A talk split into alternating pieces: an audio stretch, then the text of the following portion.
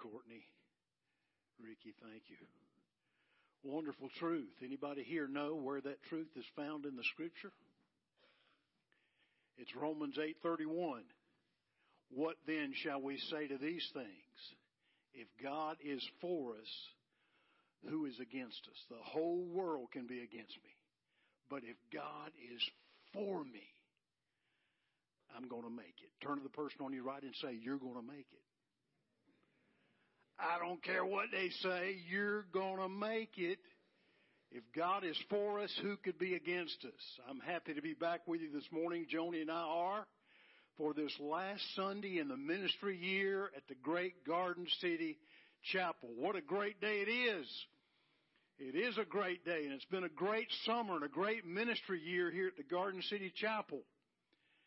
I'm from the Fellowship of Christian Athletes and we, uh, have been partnering here with the chapel for 50 years. We started our high school retreat conference here 40 years ago. I was part of that first conference that came here 40 years ago in the spring. And uh, we've been coming here 40 years uh, since, and uh, we'll be back here. We were back here in uh, March for our state high school retreat, and we'll be back here again in uh, November for our state middle school retreat. So FCA is very, very, very grateful for the Garden City Chapel. And I don't want you to think, folks, that because Garden City Chapel is now 71 years old, she needs a pacemaker, okay? Because she doesn't. She's still going strong and reaching and discipling and growing kids and adults in the kingdom of God for our Savior Jesus Christ. And we're grateful, grateful, grateful. And I appreciate uh, your support for the Garden City Chapel. If you brought a copy of God's Word, and I hope you did, turn to Matthew, Matthew's Gospel, the 28th chapter. Put your finger and your eyeball on verse 16. We'll go through the end of the chapter and the end of the book through verse 20 this morning, a message entitled Famous Last words. You know, gang, last words are very important. In fact, last words are probably more important than first words. Do you remember your first words? No, they were probably something along the lines of mama, dada, or maybe ball. ball or car or cat. You don't remember much about your first words it's last words that are the most important. Western Union in an internal memo sent in 1876 spoke some famous last words when they said, this telephone has too many shortcomings to be seriously considered as a means of communication. The device is inherently of no value to us. Western Union in 1876. Decca Recording Company, in rejecting the Beatles in 1962, spoke some famous last words when they said, we don't like the sound and guitar music is on the way out. Orville Wright of Wright Brothers fame spoke some famous last words in 1905 when he said, no flying machine will ever fly from New York to Paris. And the explorer stated some famous last words when he said, so you're a cannibal.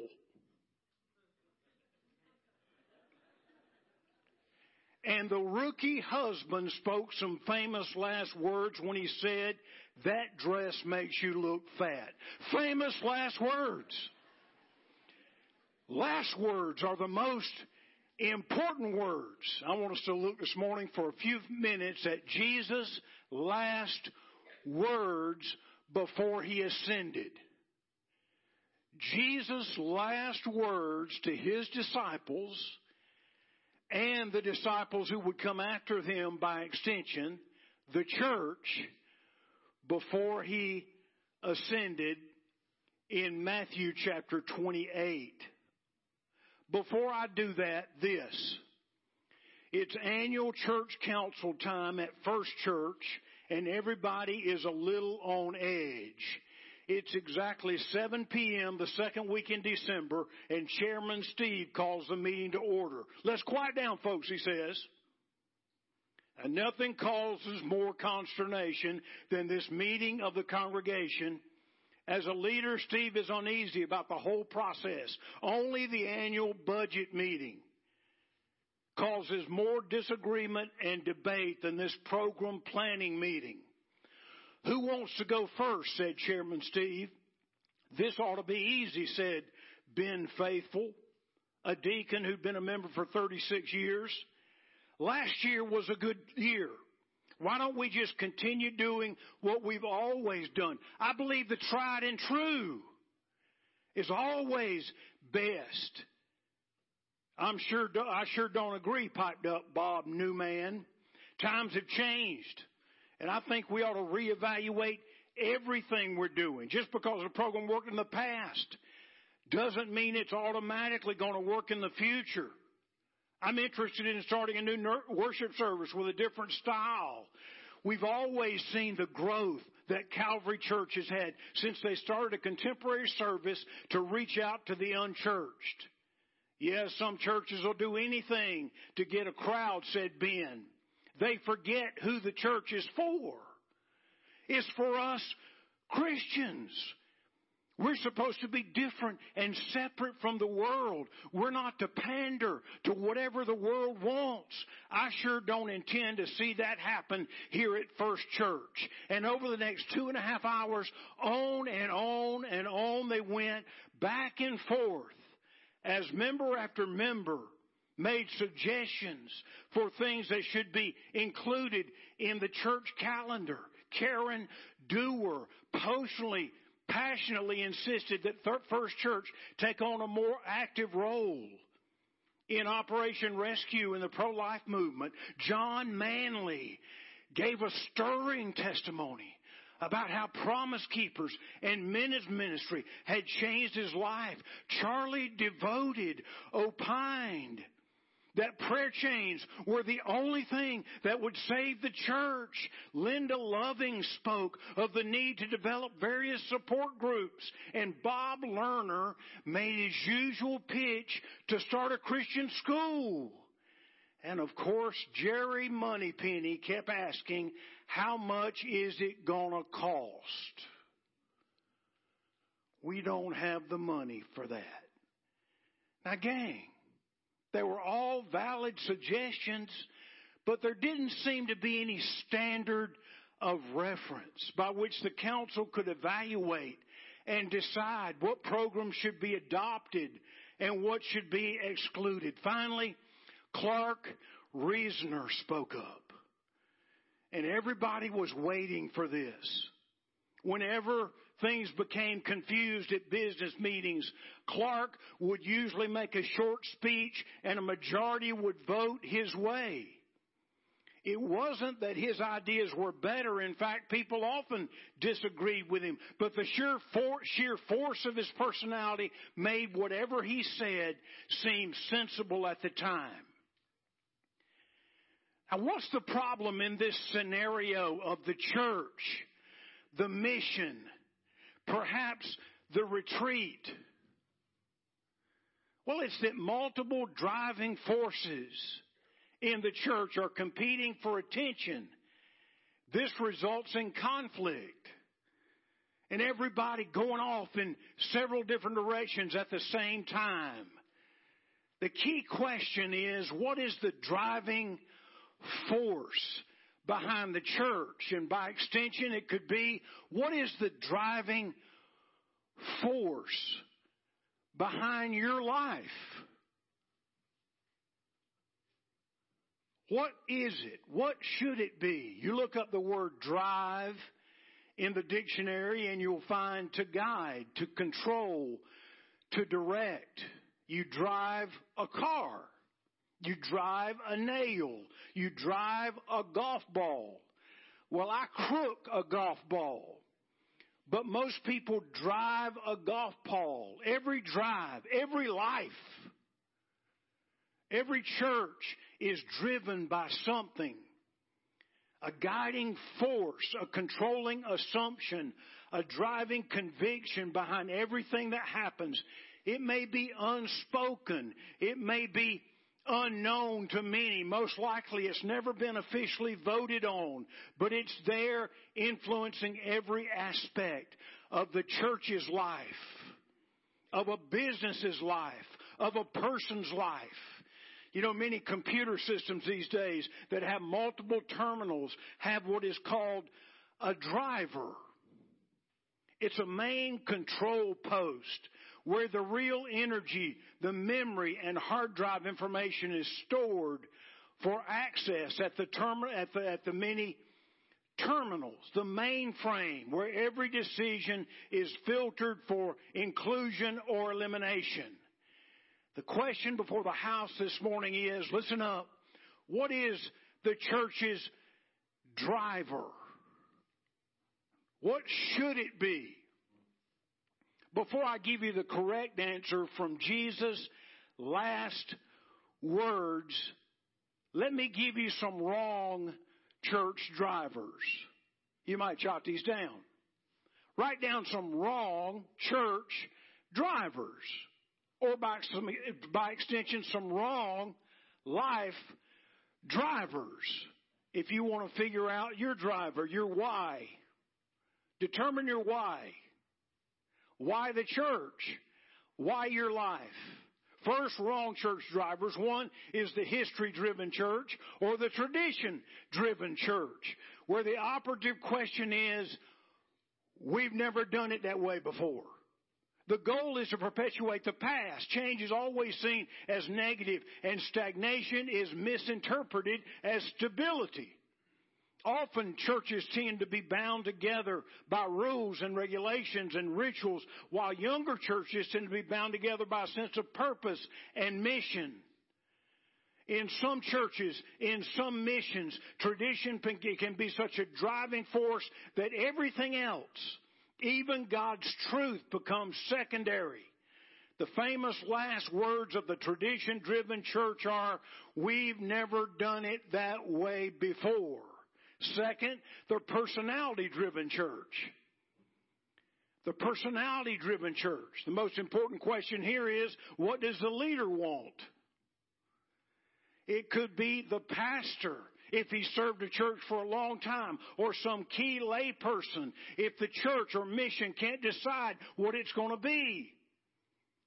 The problem is the agenda of the church is determined more by the background and needs and insecurities of some leader than by God's will or his call upon the church. Another problem in the personality driven church comes is that the church comes to a standstill when its driving personality leaves or dies.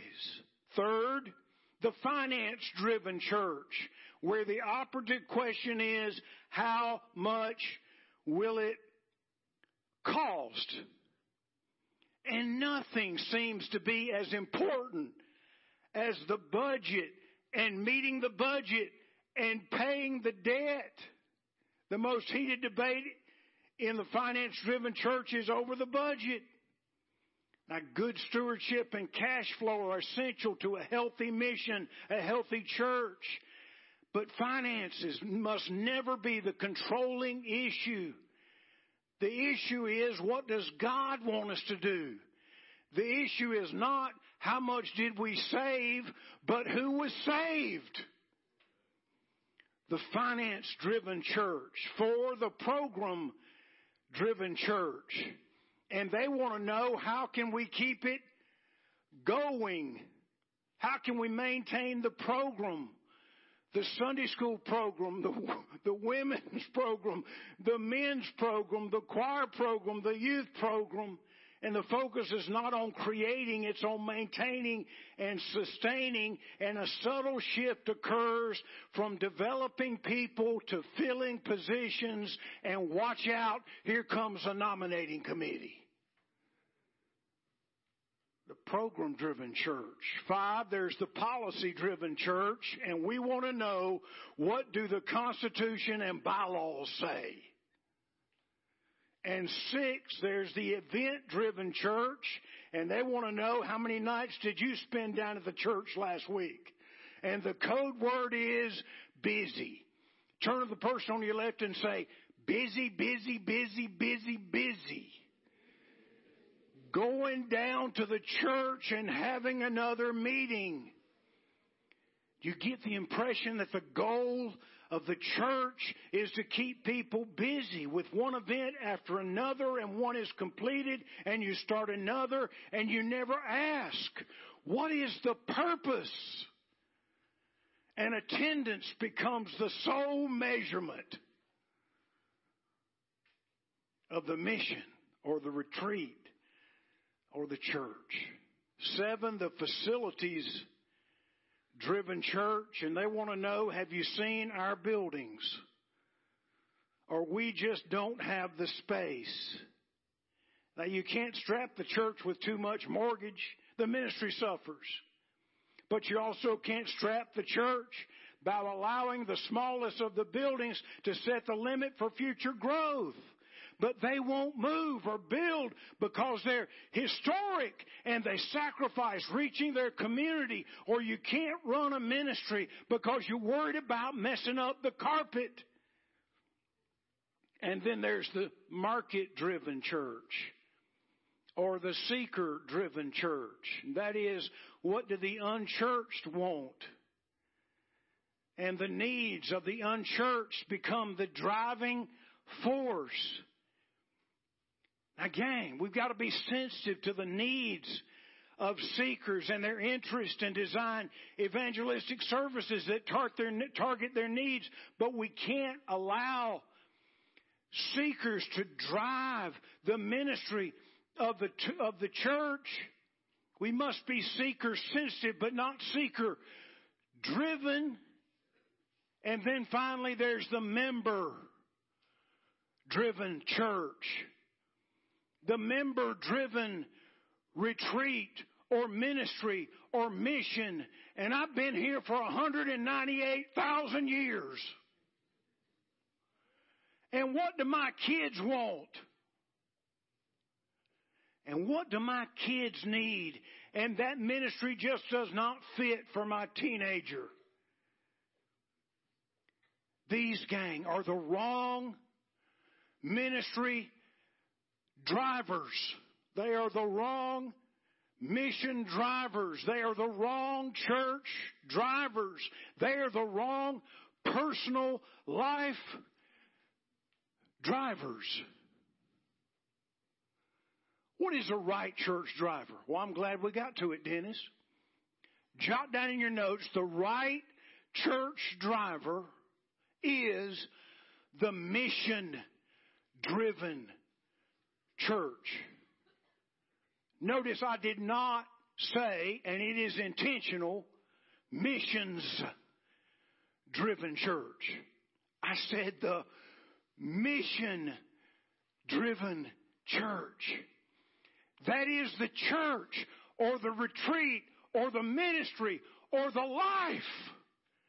The coach, the football player, the teacher, the doctor, the lawyer, the Indian chief that is driven by the cause, the mission, the purpose. Now, with all of that set up, and it took me a little while, I want you to look at Jesus' famous last words. Matthew 28. Let's look at verses 18 through 20. The scripture says, And Jesus came up and spoke to them, saying, all authority has been given to me in heaven and on earth. Go therefore and make disciples of all the nations, baptizing them in the name of the Father and the Son and the Holy Spirit, teaching them to observe all that I commanded you. And watch this. And lo, I'm with you always, even to the end of the age. And then he vanished into the sky like George Jetson. I don't know. some kind of superpower pack or whatever, but he left. But before he left, his famous last words go and make disciples. And then he said, Behold, lo, I'm with you always, even to the end of the age. Now, gang, I wonder when he comes again. You know Jesus is coming again. Nod your head if you know Jesus is coming again. All right, nod your head if you're just still awake, okay? Nod your head. Jesus is coming again. And I know I, I just I just I just got in my heart that when he comes again, somehow Russell, his his first words when he comes again are going to be something about his last words when he when he departed. Folks, I just think it's going to be something similar to how'd you do with the mission? How'd you do with the mission? I don't think it's going to be how much money did you make? I don't think it's going to be how'd you love your wife, although that might be the second question. the second statement. I don't think it's going to be how much chicken did you sell? all you Chick-fil-A people with all due respect, all right? Think it's going to be how'd you do with the mission? When Dr. Rick and Sue Ellen, my mother and father, they've been gone now 40 years. They died in a car wreck when I was 17. When I was 10, 11, and 12, my dad was a small town doctor, graduate of the University of North Carolina. Thank you very much. Sorry, Gamecocks. All right. My dad was a small town doctor in Dillon, South Carolina. He and my mother would go out occasionally. My sisters and I would stay home. They'd go out to a Saturday night supper club. They didn't go out much. A small town surgeon, my dad worked all the time, all the time, all the time. Occasionally they'd go out and my mama and dad would give me some instructions before they went out a Saturday night. You know, take your shower, get your clothes ready for church in the morning. They give me some last words, some famous last words. And you know, when they got back, 11 o'clock, 12 o'clock or something, the first thing they would ask my sister Shannon, who was in charge, when they went out would be something relative to the last thing they said before they left the house. I think somehow it's going to be like that with Jesus. These famous last words are so important. So important. All the gospel writers heard it. Now they heard it in a different way. But they all heard it and they all recorded it. Mark 16, 15, Mark heard it. He said, you are to go into all the world and preach the good news to everyone everywhere. Luke heard it. In Luke 24:47, Luke writes, "With my authority take this message of repentance to all the nations, beginning in Jerusalem, and here it is, there is forgiveness of sins for all who turn to me." John heard it. John 20, 21, as the Father has sent me, Jesus said, I am sending you. Why was he sent? To reconcile people to God, to connect people to God, to be the bridge to God, to seek and to save the lost. Why are we here? To do what he did. As the Father has sent me, so I send you. Luke in the book of Acts heard it. Acts 1 8. You will receive power when the Holy Spirit comes on you, and you will be my witnesses in Jerusalem and Judea and Samaria and to the ends of the earth. Even the apostle Paul heard it. In 2 Corinthians chapter 5 verse 20, Paul cries out, we believers, the church, we are ambassadors for Christ as though God were pleading, calling out within us, be reconciled to God. Oh, gang, we must recapture our desire to remain focused on the main thing for the mission, for the retreat, for the church, for your life. I mean, what is the church's point? You young people, turn to the, your neighbor, person on your right, and say, What's the point? In his church. Millbrook, where's Millbrook? Where are kids from Millbrook?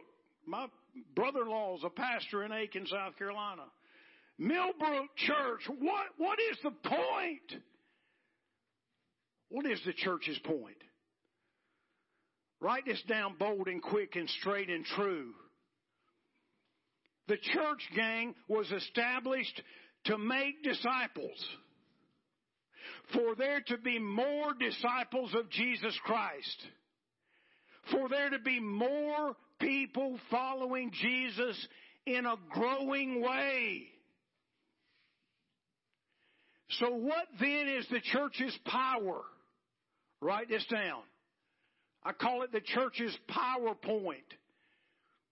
What is the power behind this mission, this driver of the church, when a group of people sincerely organizes around that purpose, God shows up. Let's say that together. When a group of people sincerely organizes around that purpose, God shows up. So why, gang? why is the church today so devoid of power? I mean, the early church, they're raising people from the dead, healing the sick. The church today, we can hardly get out of bed on Sunday. Why are we so devoid of the power? Look at the last part of Matthew 28 20. Stay with me, almost finished. Man, that went quick. Matthew 28 20, Jesus said, And lo, I'm with you always, even to the end of the age. Now we want to quote that. Did we quote that?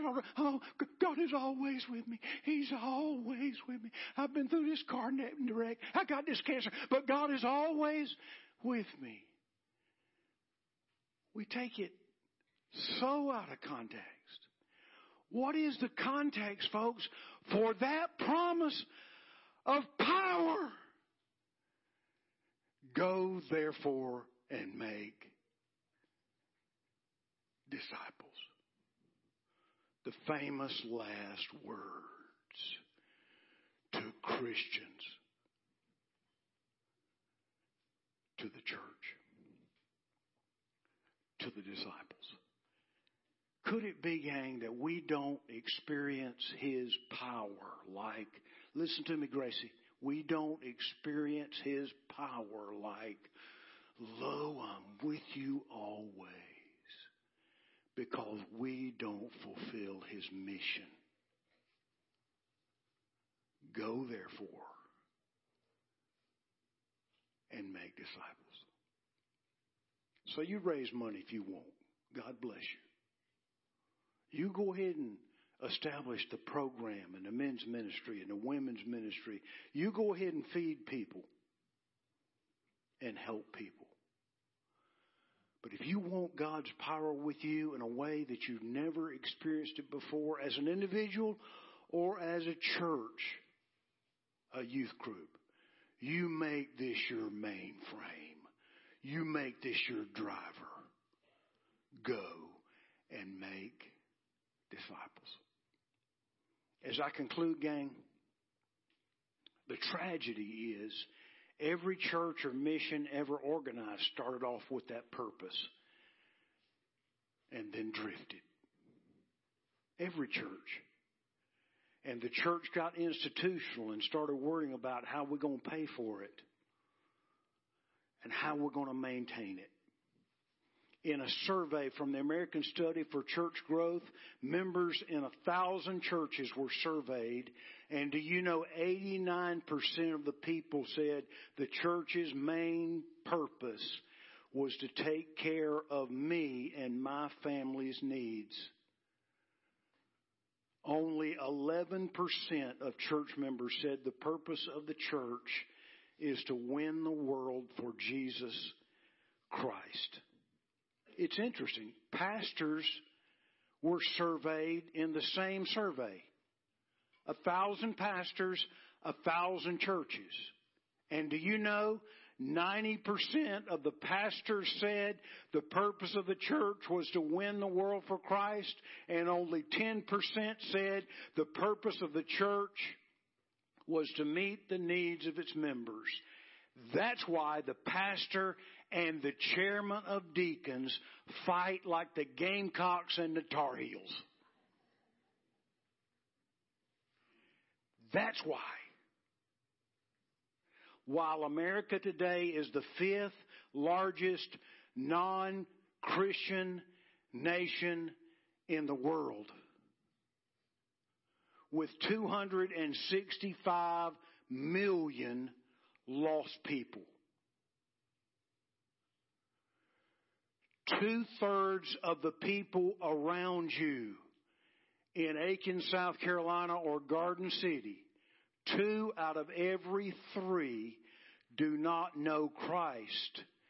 And one out of every three don't even know that they don't know Christ.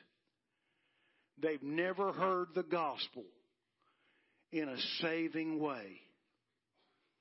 And I would say to you, beloved Garden City Chapel and our special friends, they're not hearing it from us. I don't say it. I don't write it. But I'm going to say it for shock space, shock sake. OMG. Oh my God. When Jesus gave the mission, go and make disciples. What we got to do, gang? What you got to do with your personal life? You say, Rickenbacker, I can't apply any of this. Again, this ain't for me. So personal in our mission for the Christian life. Maybe you need to reevaluate your own life. Why? If you're a believer. Maybe you need to reevaluate your own groups. Why? If you're a Christian organization. Maybe you need to apply it for your church or your ministry or your mission. Why? What is the per, are we just, we just having a meeting? Why do we exist? Why do I exist? Jesus promises you His power when you get on mission with Him. Everybody got it? If you got it, say got it. Good. Heads are bowed and eyes are closed.